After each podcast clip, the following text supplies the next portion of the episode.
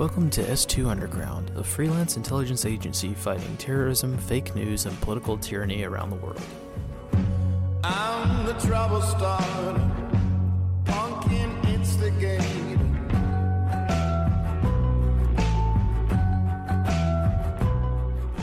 Hello again, everyone, and welcome back to the Underground.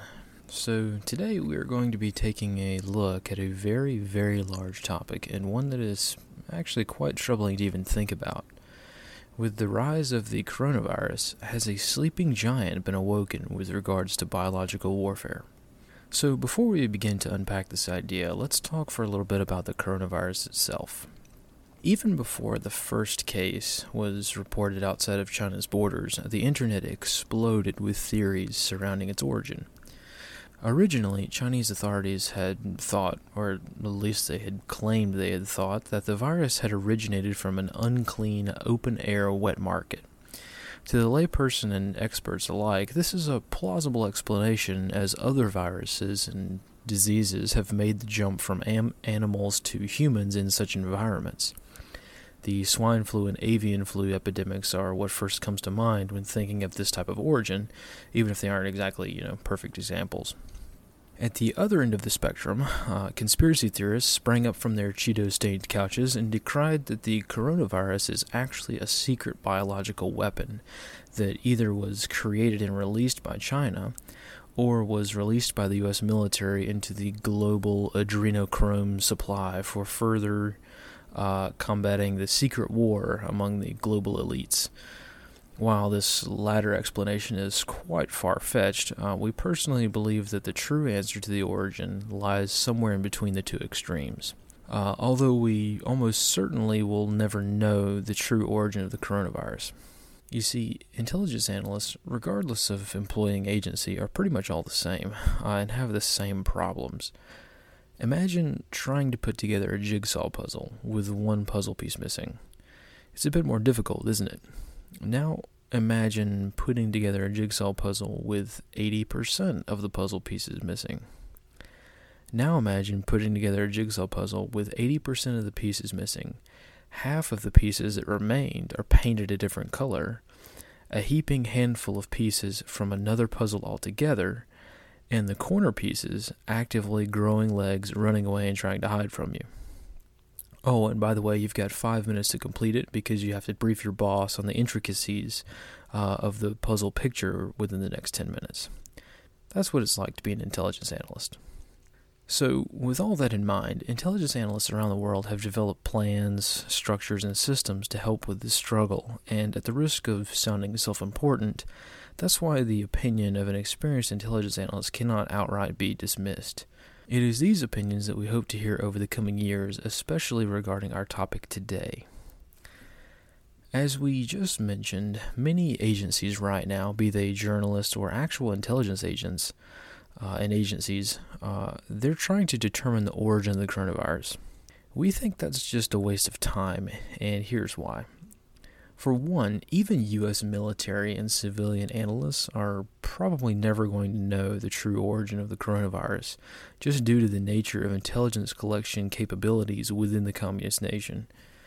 Um, additionally, even if the U S did find some concrete evidence that the coronavirus was a bioweapon or somehow associated with bioweapons research, it's unlikely that the information will do any good anyway, mostly because the information will unlikely be to be released to protect the sources and methods used to get the information. The same sort of scenario happened in the Second World War.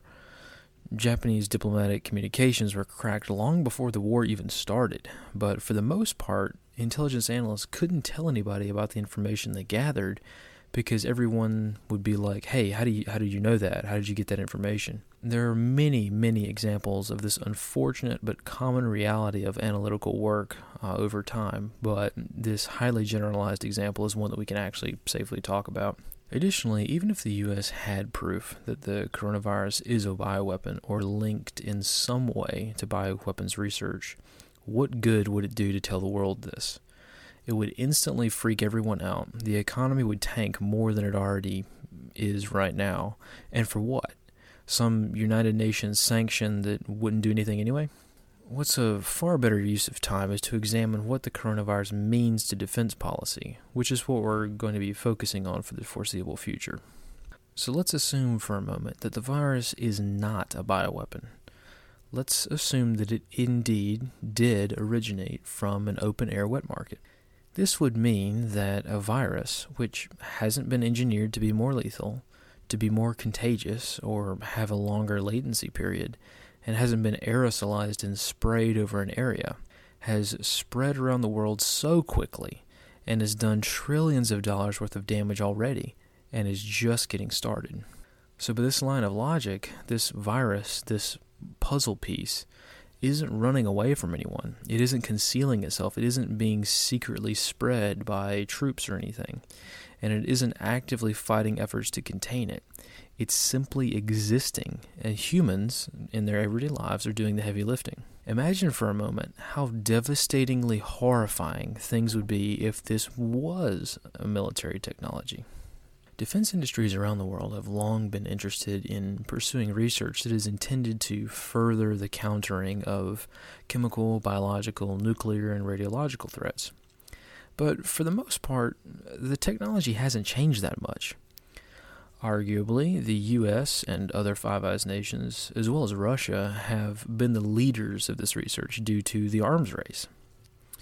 Consequently, most of the research that's been conducted Uh, and much of the efforts to prevent C B R N threats have really focused on the C and the N. Uh, this is altogether understandable, seeing as chemical and nuclear weapons are the only ones that have either seen widespread or devastating usage in warfare, and the effects of which are decently easy enough to counter against. To sort of see where I'm going with this, uh, just take a look at the gear that soldiers are issued.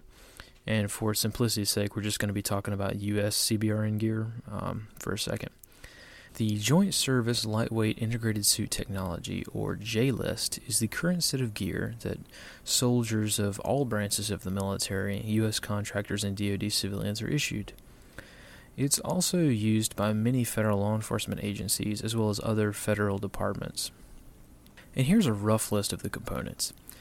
Uh, first up, a protective mask, in this case the Avon M fifty mask, uh, although the M forty mask is still issued and used by many units and departments.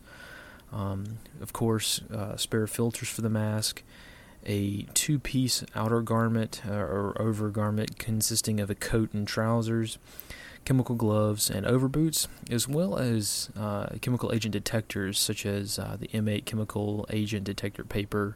Sometimes M nine chemical agent detector paper is in there as well, um, as well as chemical decontamination supplies and kits. Um, sometimes nerve agent antidote kits are issued as well, although that is becoming extremely rare nowadays and are usually held by the C B R N officer or medical staff and not, usually not the individual soldier. Uh, so based on this gear, it's quite interesting to note that in the acronym C B R N, the only threat that's really neglected is the B, or biological threats. No N ninety-five mask has ever been included in the standard loadout as far as we know, nor has a bottle of hand sanitizer. And why is that? Is this on purpose, or a lack of threat, or what? Well, it turns out it's a little both. Uh, if you look back over the years, chemical and nuclear threats have really been the hot items to prep for, at least on a national defense level.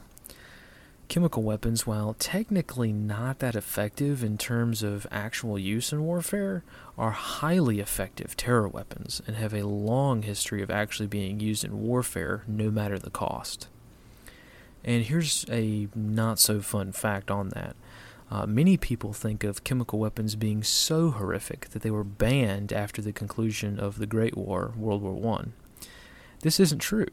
The Hague Convention of eighteen ninety-nine specifically banned, quote, the use of projectiles, the sole objective of which is the diffusion of asphyxiating and deleterious gases. That's right, chemical warfare was more or less banned before the war that was made famous for its use. So with that logic, a large portion of defense policy focuses on chemical threats, even today. Nuclear and radiological threats are also heavily focused on, but since the intricacies of defending against and surviving a nuclear attack are actually quite simple, albeit difficult, there's frankly not that much emphasis put on new technologies to survive nuclear attack now anyways. So it appears that the sort of elephant in the room is biological threats. And why is that?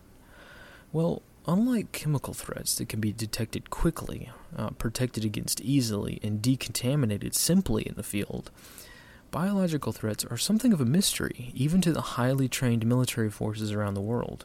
This is due to several reasons, but one of the big ones is that in years past, biological threats simply weren't that prevalent. Yes, Saddam Hussein's regime did actually have a comparatively large biological weapons program, manufacturing anthrax, botulinum, and aflatoxin in an attempt to weaponize these agents. Uh, fortunately, Saddam's regime suffered from the same problems that other regimes have also encountered over the years. It was quite difficult to manufacture bioweapons. Also, the prevailing thought that's often quoted over the years, usually with no data to back it up, is that even if you are able to make a great bioweapon and keep it alive in the field, it's actually quite difficult to disperse efficiently, which drastically reduces the effectiveness of a bioweapon. Another often quoted downfall of bioweapons is that they are usually easily defended against with vaccines, as was actually the case with anthrax. Before the anthrax vaccine, I remember the defense community being very concerned with the existence of anthrax, um, especially when unstable dictatorships intended to add it to their arsenal. But those fears all but went away as soon as the U S developed the anthrax vaccine, which made anthrax an obsolete tool of war. But if you do your own research, you can't really find any significant public research that's been done on bioweapons since the anthrax scare of two thousand one.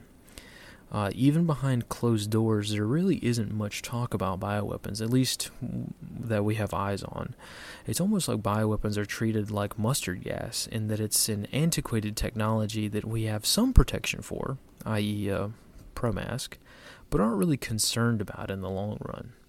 At least that's the atmospherics in our small part of the extremely diverse intelligence community. So now we have a virus.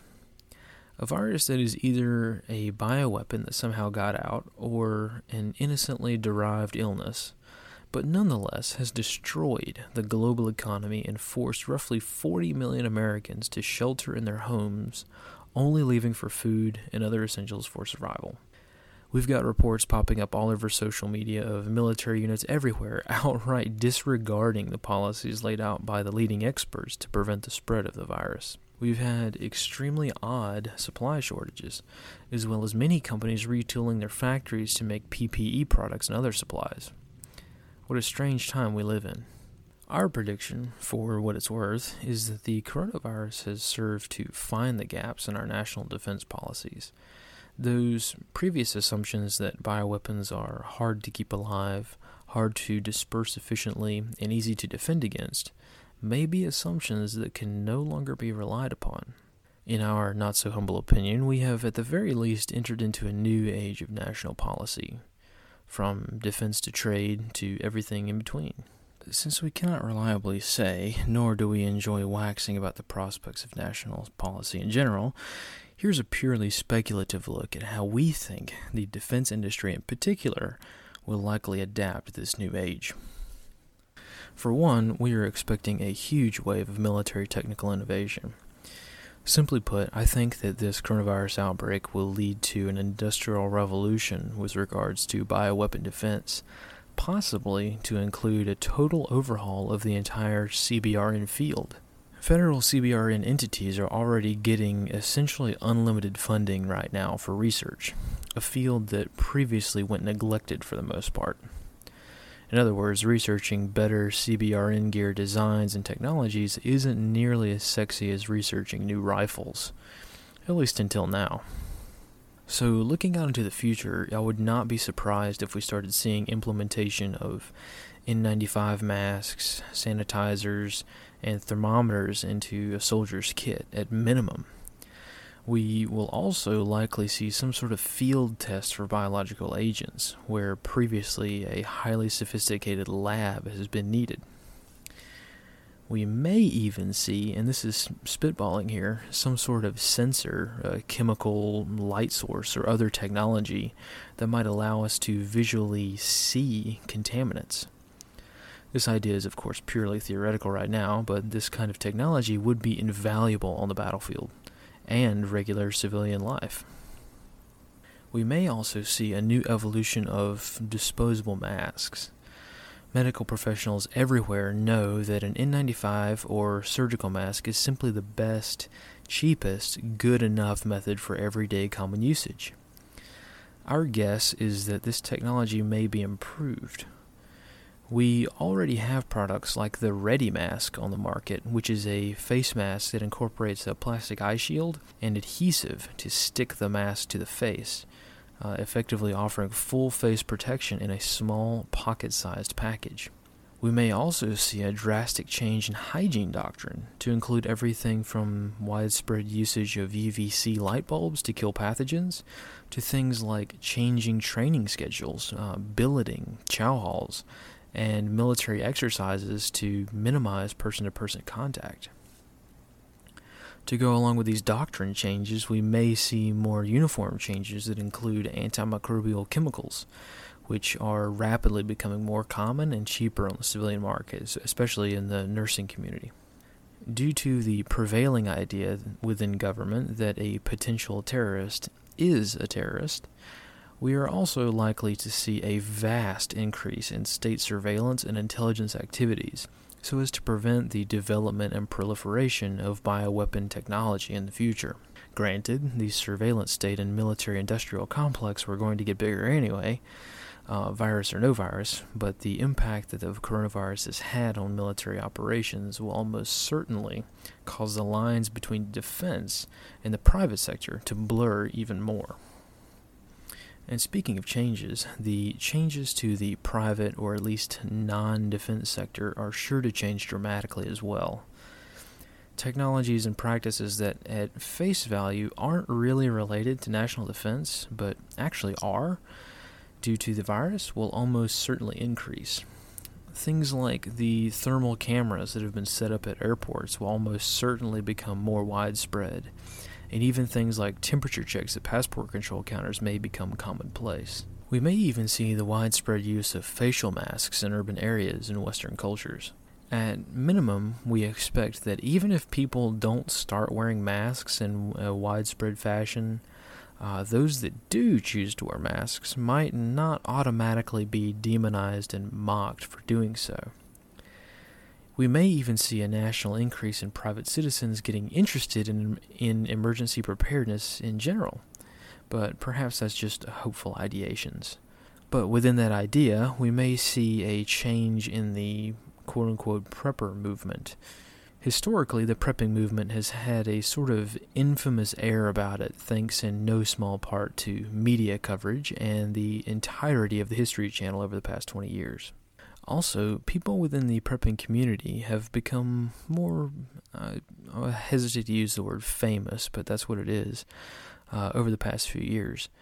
Uh, they've widened the idea of prepping to a larger audience and haven't been like the crazy guy who buys a full N B C suit, um, on, but only has like a day or two worth of food at his house. In other words, even within the prepping community, the idea of taking even basic steps to prep for a C B R N event understandably hasn't really been a priority.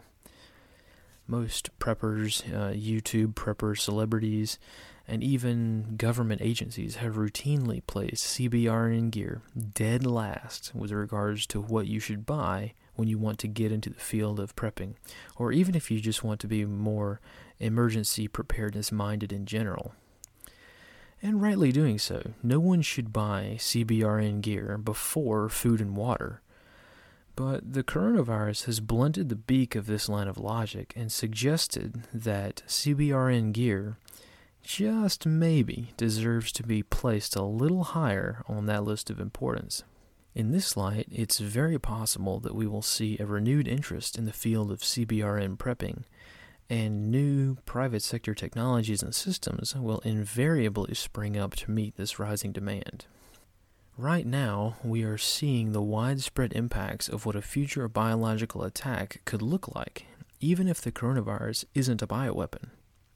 Currently, we're seeing a reality that, while some people have prepared for, the vast majority of civilians, government officials, militaries, pretty much everyone had thought would never, ever happen.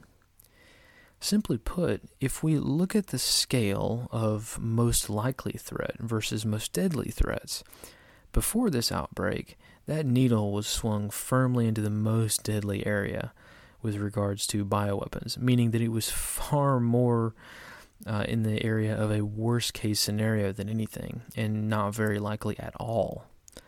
But now, we think that needle may start to swing back towards the most likely side of things, at least for the defense industry. Something that was previously shrugged off by senior military leadership is still not being taken seriously, even though military units should be treating this global outbreak like it's a biological attack. But no, units are still training, having meetings, holding formations, and no P P E has been issued, at least on a widespread scale yet. For quite literally decades, military leadership has focused on a soldier's ability to run fast, and not necessarily doing their job or developing critical thinking skills, which we are now seeing the effects of. So it's business as usual for most military units, even though we should be treating it like a hostile act. As the modern world really hasn't seen anything like the coronavirus before, the exact impacts can't be reliably predicted. So for the most part, these ideas are purely speculative in nature. But what can be reliably predicted, even at this stage, before the worst of it hits, is that almost every facet of society will change because of the virus. The world will simply not look the same, nor will society be the same as before October twenty nineteen, which is quite a powerful thought. While we, on a national level, will certainly have lessons learned from this coronavirus outbreak, that doesn't mean that ordinary people like us shouldn't make course corrections in our lives as we go through the crisis and learn as we go. And of course, we can't sign off without mentioning our store on Teespring, the link of which is below. Also, Discord is rapidly becoming a major tool for us. We post live updates almost every hour throughout the day, and we also have the link to our new battle tracking map on Discord as well. Our new map is basically a poor man's, civilian's version of A TAC, and is hosted through Google Earth. This way, you can have live updates to checkpoints, quarantine barriers, and other intelligence matters right on your phone, totally anonymous. And with that, we're out for this week, and we will catch you next time. As always, find the shade. S two Actual out.